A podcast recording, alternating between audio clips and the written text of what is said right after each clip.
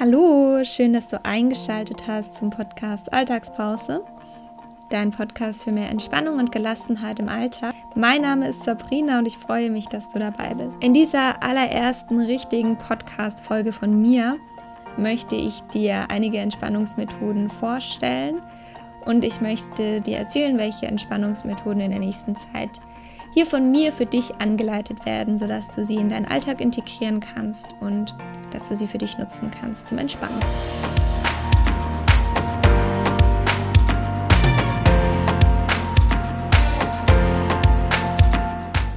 Bevor ich jetzt in verschiedene Entspannungsmethoden einsteige, möchte ich kurz vorab was sagen.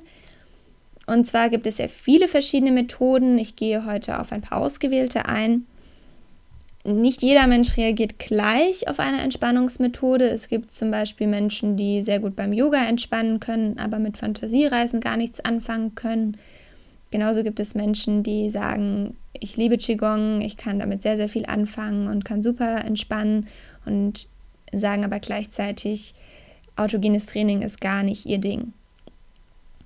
Da muss jeder seine persönliche Entspannungsmethode finden Dafür eignen sich sehr gut Entspannungskurse, in denen verschiedene Methoden vorgestellt werden und auch geübt werden. Da kann man dann für sich seine richtige Methode finden und dann zum Beispiel einen 10-Wochen-Kurs mit progressiver Muskelentspannung starten.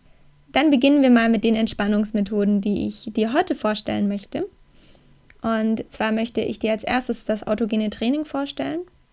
Autogenes Training ist eine mentale Übung, bei der die Entspannung auf psychischem Wege erreicht wird, nämlich durch inneres Sprechen von Formeln wie beispielsweise mein Arm ist ganz schwer und deren Vorstellung. Die nächste Entspannungsmethode, die ich dir vorstellen möchte, ist die Fantasiereise. Bei der Fantasiereise wird eine Geschichte vorgelesen, die zum Entspannungszustand führen soll. Oft handelt diese Geschichte von ruhigen Orten, wie zum Beispiel dem Meer oder dem Wald. Und über ihren Erzählrhythmus vermittelt sie Ruhe und regt zum Träumen an. Es handelt sich um keine eigenständige Entspannungsmethode, aber es ist mit anderen Methoden oder auch mit anderen Kurssystemen kombinierbar. Ich baue zum Beispiel Fantasiereisen ganz gerne am Ende meiner Yogastunde ein oder am Ende meiner Reha-Kurse. Und bei den Teilnehmern kommt das auch echt gut an. Dann kommen wir zu meiner liebsten Entspannungsmethode, das ist die progressive Muskelrelaxation. Bei dieser Methode wird durch das An- und Entspannen der einzelnen Muskeln der Entspannungszustand erreicht. Zum Beispiel zieht man da die Schultern Richtung Ohren, hält diese Spannung und lässt sie dann wieder sinken. Der Entspannungszustand wird danach gefühlt und von Sitzung zu Sitzung prägt sich dieser Zustand immer mehr ein. Und Ziel ist es, dass man sich in seinem Alltag in einem angespannten Zustand zu dem Entspannungszustand zurückerinnert und dann diesen dadurch erreicht. Dann kommen wir zur nächsten Entspannungsmethode, das ist das Qigong. Qigong zeichnet sich durch sanfte Bewegungs- und Atemübungen aus und oft wird die Vorstellungskraft mit angesprochen und die Aufmerksamkeit auf verschiedene Bereiche im Körper gelenkt. Die letzte Entspannungsmethode, die ich dir vorstellen möchte, die ich auch sehr, sehr liebe, ist das Yoga. Im Yoga werden durch Körperstellungen die Dehnung und Kräftigung bestimmter Bereiche im Körper erreicht der Atemvorgang ist im Yoga sehr eng an die Bewegungsausführung gebunden und dieser Atemvorgang wird mit zunehmendem Üben immer fließender. Das waren jetzt ein paar Entspannungsmethoden, das war nur eine kleine Auswahl davon, was es wirklich gibt.